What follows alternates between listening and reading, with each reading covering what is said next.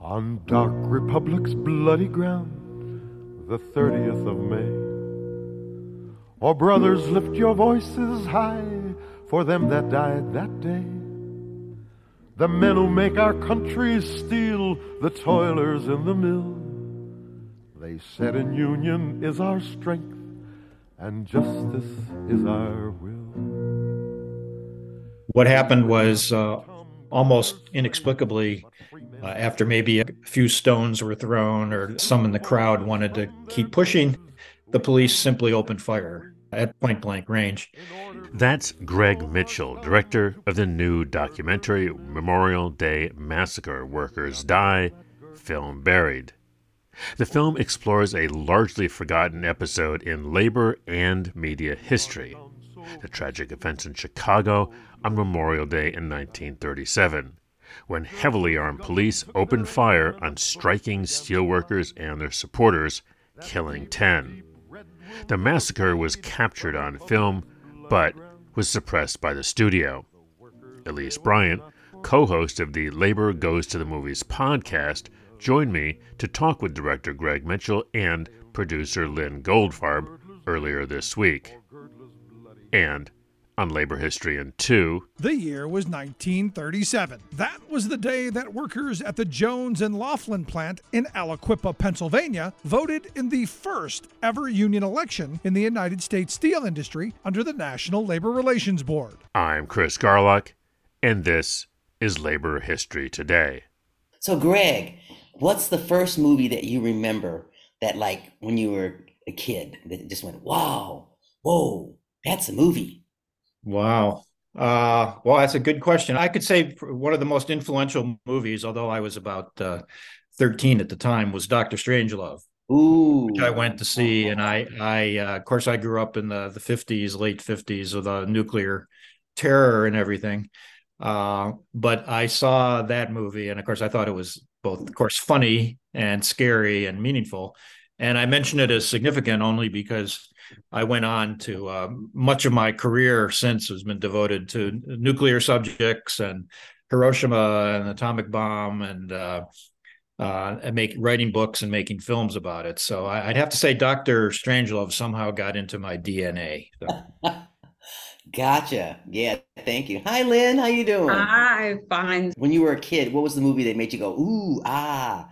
It had a profound impact on you. Growing up female which was the first film, you know, that oh. Julia Reichert had made, and it came out when I was in college and when we were making with Babies and Banners, she had made Union Maids right before right. that. Okay. But if you okay. kind of say the know, first I film, I don't know the first. Yeah, the first one was Growing Up Female and showed me some of the power of film and then um, definitely was influenced by Union Maids. And I was also very influenced by Salt of the Earth. We want to talk a little bit about uh, the Memorial Day Massacre itself, and then we want to talk about the mysterious film that was uh, made and unmade several times. Okay, well, in, in, a nutshell, it happened in 1937, so we're still in the midst of the Depression, um, and it was the virtually the high point of labor agitation in the U.S. Um, there had been strikes all over the place, including the historic sit-in strikes at the GM and Ford and so forth. So we got to the spring of 1937, and um, partly thanks to John L. Lewis, uh, what was called Big Steel, mainly U.S. Steel, made a deal with the new union, the new steelworkers union, giving them things like an eight-hour day and time and a half for overtime and so forth um, great progress, and all due to the uh, the agitation of the the union and the workers. However, what was known as Little Steel, which was the smaller but by no means small steel companies, um, including Bethlehem and other famous names, um, those owners didn't banded together and did not recognize the union or allow any concessions or any contract. So in late May of 1937, workers at these smaller, uh, tens of thousands, I think the number is 80,000 workers at these uh, smaller steel plants in the Midwest and Pennsylvania, went on strike. and in the uh, one of the largest plants, the Republic Steel plant in South Chicago, picket lines were met by police with nightsticks, and many workers were injured. And so the organizers called for a picnic on Memorial Day and invited uh, workers and their supporters and the community. And uh, uh, many people brought children, of course, obviously wives and so forth. So it was, um, you know, men, women, and children having a picnic out on this great prairie near the Republic Steel plant. And it was so successful, the uh, organizers announced, well, we're going to have a march towards the plant. And when we get near the plant, we'll set up a legal mass picket. Um, and so uh, many in the crowd embarked on that, but they only got halfway to the plant when they were met by hundreds of Chicago's uh, not so finest, stopped them from going, ordered them to disperse. Now, they, it could have just ended there. Um, you know, the crowd would have gotten tired and you know retreated, or the the cops might have you know lowered tensions and so forth. But what happened was uh, almost inexplicably uh, after maybe a, a, few stones were thrown or uh, uh, some in the crowd wanted to keep pushing, the police simply opened fire uh, at point blank range. And uh, of course, everyone in the crowd, including the women and children, ran away. and within a couple minutes, 40 had been shot, um, the vast majority in the back or in the side and 10 uh, ended up uh, dying of the wounds and then the police waded through the crowd and beat beat people over the head senseless, including you know women. And so there were another 50 who were injured enough to go to the hospital. And all the injured were arrested. So that's the one of the other kickers. In the end, not a single policeman would suffer or be punished. Uh, where you had 90 injured uh, workers, including several women, and uh, and they were arrested or died. And of course, this created a great uproar around the country and among workers. But uh, and we can get to the the media coverage and the the film you mentioned later. But basically, the next day and in coming days, the media, including the New York Times and the Washington Post, um, coverage was that the, there was a riot and the mob was trying to advance to the plant and you know invade the plant and, and police had no choice but to you know open fire although it sounds kind of bad since almost none of the police were injured, and you had this great toll among the uh, workers.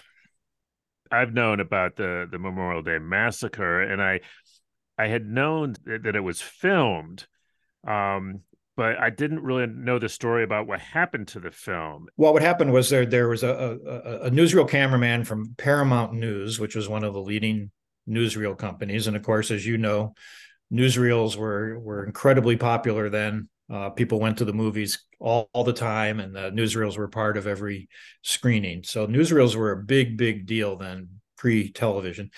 And so this cameraman was at, at the scene, and he basically filmed almost all of the confrontation and the aftermath. Uh, police not only shooting uh, the bullets, but then beating people over the head and then dragging them to uh, police vans without any medical treatment and uh, arresting them and sending them on their way to a hospital. It might be an hour away. So he captured all this in about four minutes. And um, again, just a, very nutshell here uh, account, uh, Paramount then created a, an account and then refused to release it. And when they were asked about it, they were said, "We, you know, we're afraid it's going to set off riots in the theaters."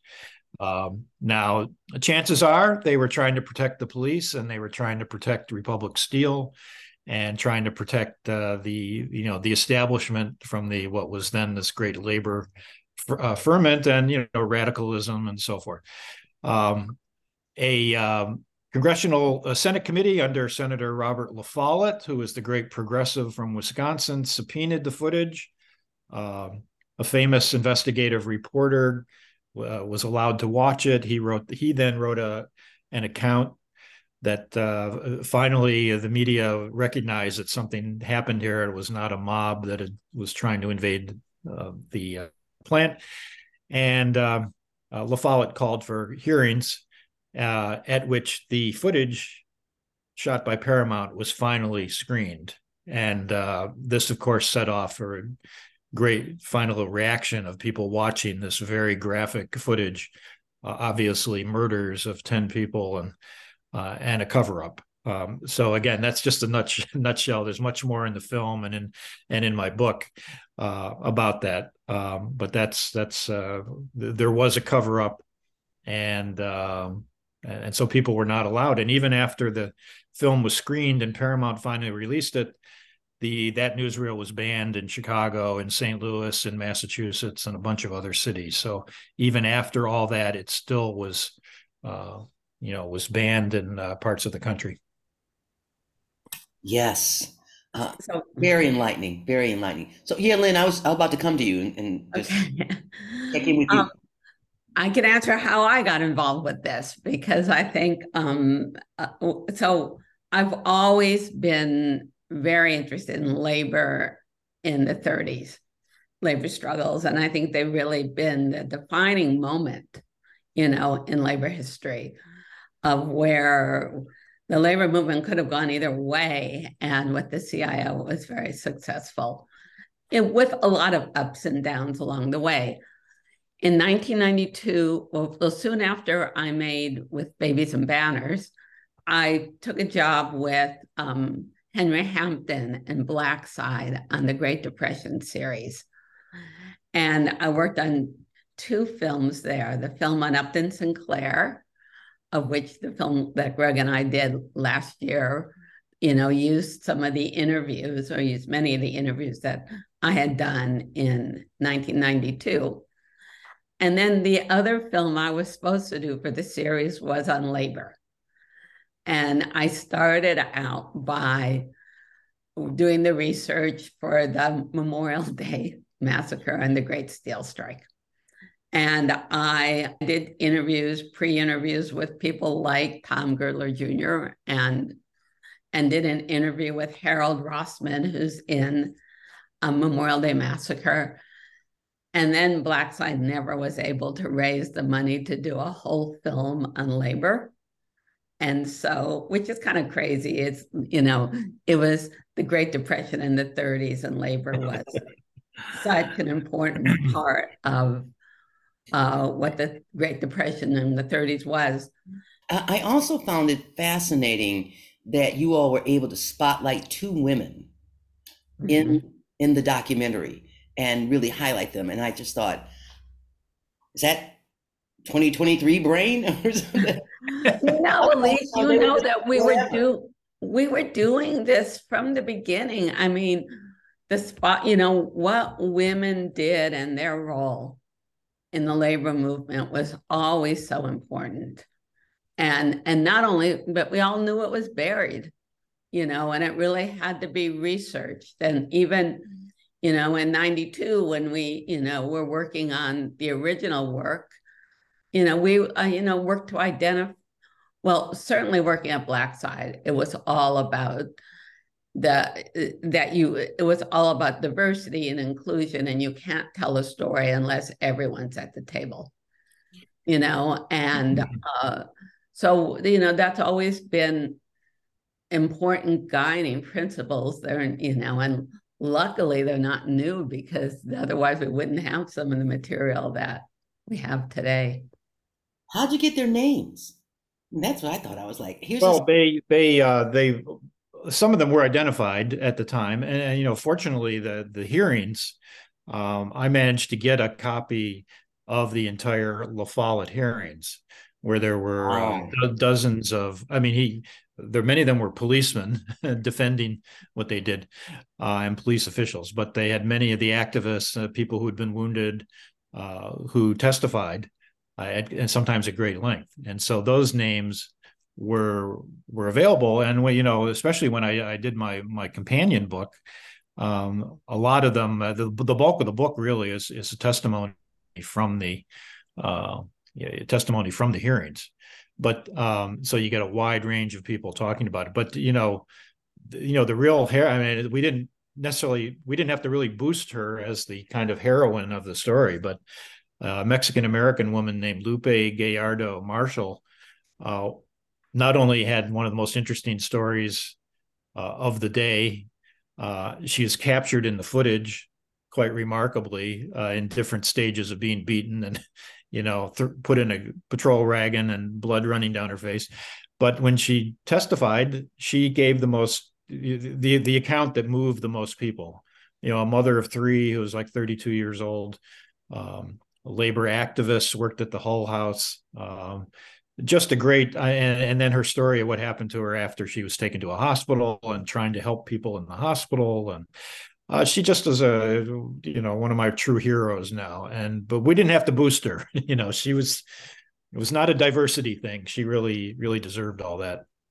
If i'm remembering right she wore the same dress to the testimony that she had worn during the massacre and and then also wasn't she the one who was uh, beaten taken to the hospital and then arrested at, after the hospital? Yeah yeah. Wow. yeah there's, there's, a great deal about that in the book more than in the film. But yeah she was taken to the hospital. She had the you know the hospitals were overrun uh, with so many victims. And she basically had you know tried to help everyone else um, where was shortage of nurses and doctors and she was she was bleeding heavily from a, a head wound so uh, it's really quite a you know quite a remarkable story and uh, certainly recognized at the time, at least in the people who followed followed the story then. Lyn. Oh, I was just going to mention that when we in when some of these films like the research that was done the interviews that were done for this that in the early 90s um, a lot of these people were still alive. You know they were young you know it's it was very interesting you know because you you understand that a lot of the activists in many of the movements that took place in the 30s were quite young. So when people were making films or interviewing you know even in the, even in the 90s you know that, that some of these people like molly west who was interviewed um, you know originally um, you know, in the Great Depression series and whose interview we used in, in Memorial Day Massacre, you know, I mean, you could find people and people knew people and women knew women, you know, and so that kind of research, which of course is impossible now unless you go, you know, to the children or or grandchildren, but you could find people, which was great you, you, know what this film reminded me of? You know, we're we're in May, and and May Day, of course, comes out of the Haymarket massacre, and there's still questions and controversy. Who threw the bomb? What's fascinating about the Memorial Day massacre is that you actually have this footage, and I guess I have a couple questions. One is, if looking at this footage, why were there so many police at, at this picnic? well, it had been preceded by uh, a couple nights of confrontations with strikers when they sort of beat them over the head. So and uh, they, they, they meaning the cops beat the strikers over the head. Yeah, okay. yeah. And the other thing was that, and this is kind of a longer story, we can't really get into much, but uh, basically, Republic Steel, or the, the police were in bed with Republic Steel. And in fact, they were how the, the, the leaders that leading the, the leading police officials were even housed at Republic Steel there for their headquarters uh, that week. Uh, and Republic Steel was the largest purchaser of tear gas in the entire country. They gave police the tear gas and they gave police uh, uh axe handles to use in addition to their billy clubs. So, um, so the cops were there very much at the behest of uh, of Republic Steel, but they, you know, they they uh, yes, this was a picnic, but they the police wanted to be ready for anything. And in fact, you know, a march began, and the police then um, responded. But the brutality, and you really, you really, I mean, I've seen stills from this, and in the stills you see lots of people, or you see a body on the ground. To yeah. see the actual film, what sort of struck me was you see the firing, you see them with the, with those axe handles, which are just terrifying because the billy club is terrifying. These axe handles are huge, and the brutality. But then there's also cops are sort of casually walking around. it was it's just very odd. Well, there was no real threat. Then you know, Lyn should jump in here, but uh, you know, there was no the cops were walking around because there never was real threat to them once they started firing. You know, the the activists were on the ground uh, or they'd retreated fully. So this was not like the Chicago 68 convention, uh, you know, where you had, uh, you know, protesters and police kind of going at each other or mixed all together. Here was the retreating workers, uh, many of them shot or lying on the ground, and the police walking around casually and giving no medical assistance whatsoever.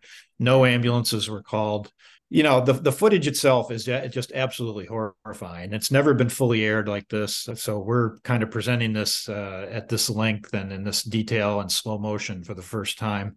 As much as we describe it, you really have to see it to to to try to believe it. Yeah, and I think the brutality is really about we are going to crush the strike. You know, by whatever means, Republic Steel using the police as allies and as, you know, frontmen in this. We're gonna, we are gonna crush it because we're in a period of time with great labor victories, great labor struggles and victories. And, you know, they, Republic Steel says, okay, we're not going to be part of this. We're going to do whatever we can by whatever means necessary to crush the strike and prevent a union. And they did for a while, but eventually, you know, the uh, Republic still was unionized. So, looking, when we study history, not to live in the past, but to learn from the lessons of the past. So, what are the lessons from this that we can take to what's happening today? Well, I think one, you know, certainly what we're seeing with the resurgence of labor struggles and labor activity now is don't give up.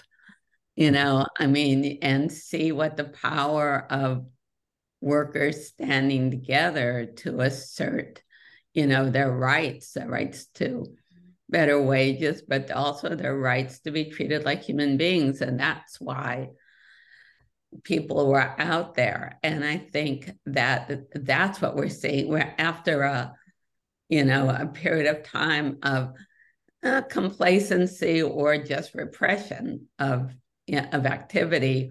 Workers are are out there and making gains and inspiring each other yeah we, we hope that people who see the that that workers or potential strikers who view the film would say boy we look what these people lay the groundwork for us or look what they went through i mean surely we can do more today I would just mention two other things quickly as as lessons for today. I think it's interesting that in the aftermath of the massacre, uh, there were calls, uh, which I wasn't really certainly aware of till recently. There were uh, uh published calls for uh, police vans to be outfitted with cameras to tell, be able to tell the truth and settle disputes of this sort. So uh, it didn't happen right away, but I, I think of it as laying the groundwork for body cams and dashboard cams and so forth. And that's because of this film controversy over the film. The other thing I would just quickly mention was this was the last uh, labor, this was the last, last police confrontation with labor that had such a such a high toll of dead and wounded. Um, uh, to, to, put it in context here, you know, 10 dead and, uh, you know, another 80 uh, wounded nothing like that has been approached after that. And so there was a, a certain sense, both with uh, labor and police, of well, let's try not to get to this point, you know, where we can trigger this kind of thing. You know, even though uh, I find, and certainly workers found the police fully guilty, you know, of this of these murders. Nevertheless, there was a sobering uh, aspect to it of you know this is too horrible. We can't you know, we, we can't really ha- have a repeat of this. And they never really did have a repeat of this.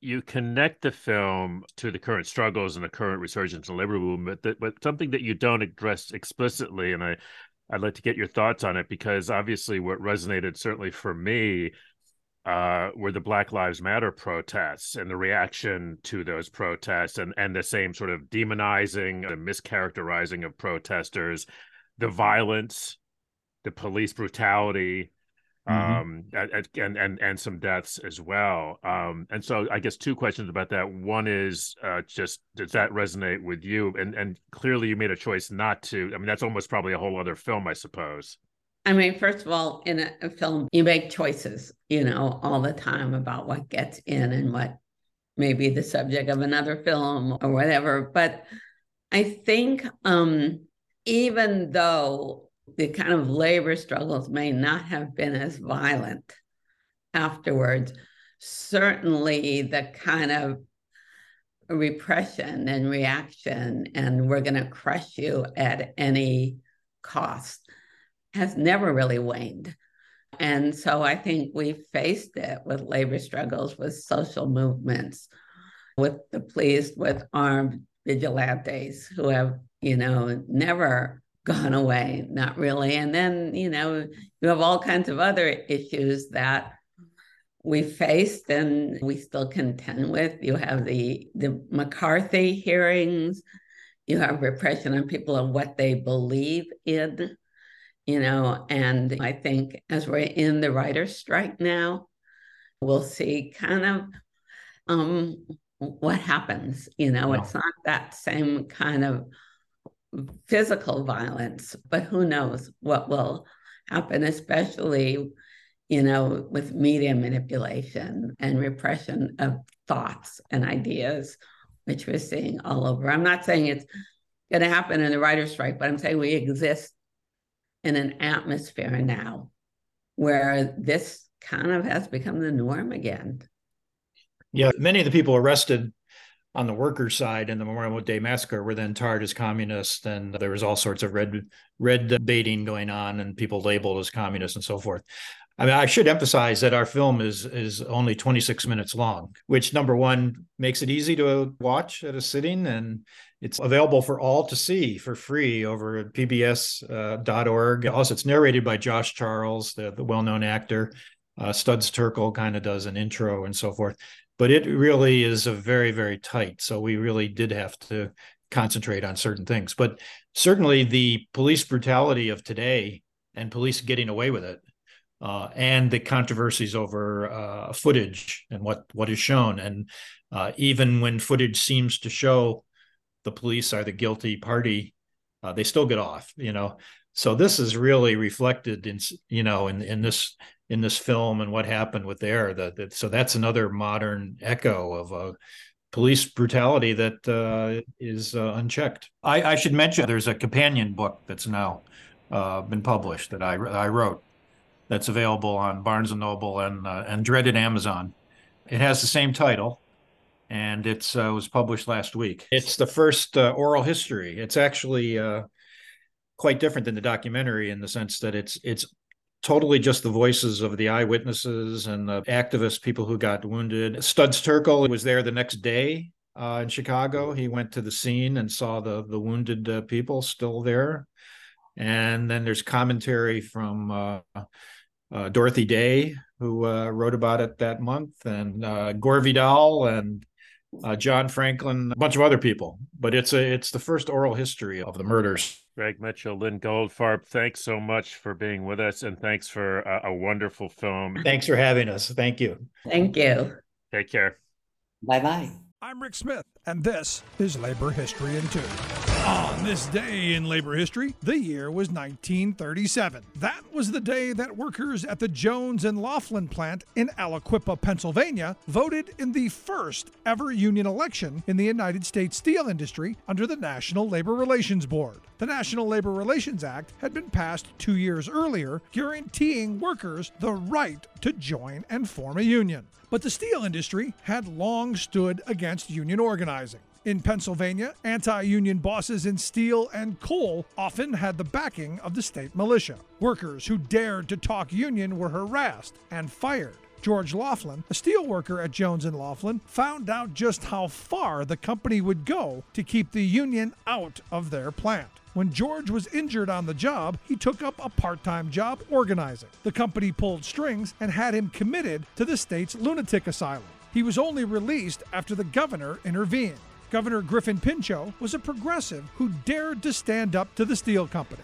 The passage of the National Labor Relations Act gave workers the support of the federal government to stand up for their rights as workers. After the votes were counted, it was declared that the workers had overwhelmingly chosen the Steelworkers Organizing Committee, or SWOC, as their bargaining agent. Jones and Laughlin agreed to rehire the workers that had been fired due to their union activity. They also had to pay these workers back pay.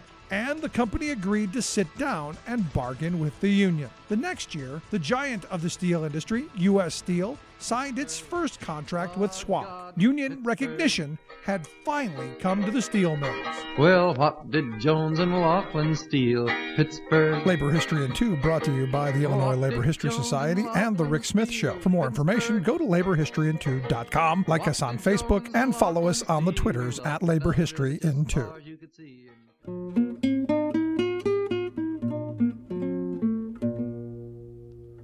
On Dark Republic's bloody ground, the 30th of May. Brothers. That's it for this week's edition of Labor History Today. You can subscribe to LHT on your favorite podcast app. Even better, if you like what you hear, sure hope you do, please like it in your podcast app, pass it along, and leave a review. That really helps folks to find the show. Today's music was Memorial Day Massacre by Joe Glazer. The film Memorial Day Massacre Workers Die Film Buried is streaming online nationally for free at pbs.org. Labor History in 2 is a partnership between the Illinois Labor History Society and The Rick Smith Show. That's a labor themed radio show based in Pennsylvania. Labor History Today is produced by the Kalmanovitz Initiative for Labor and the Working Poor at Georgetown University. The Labor History Today team includes Ben Blake, Patrick Dixon, Leon Fink, Sherry Linkon, Joe McCartin, Evan Papp, Jessica Pozak, and Alan Weirdak. For Labor History Today, this has been Chris Garlock. Thanks so much for listening. Keep making history, and see you next time or Girdler's bloody hands. He'll be a sign of tyranny throughout the world's broad land.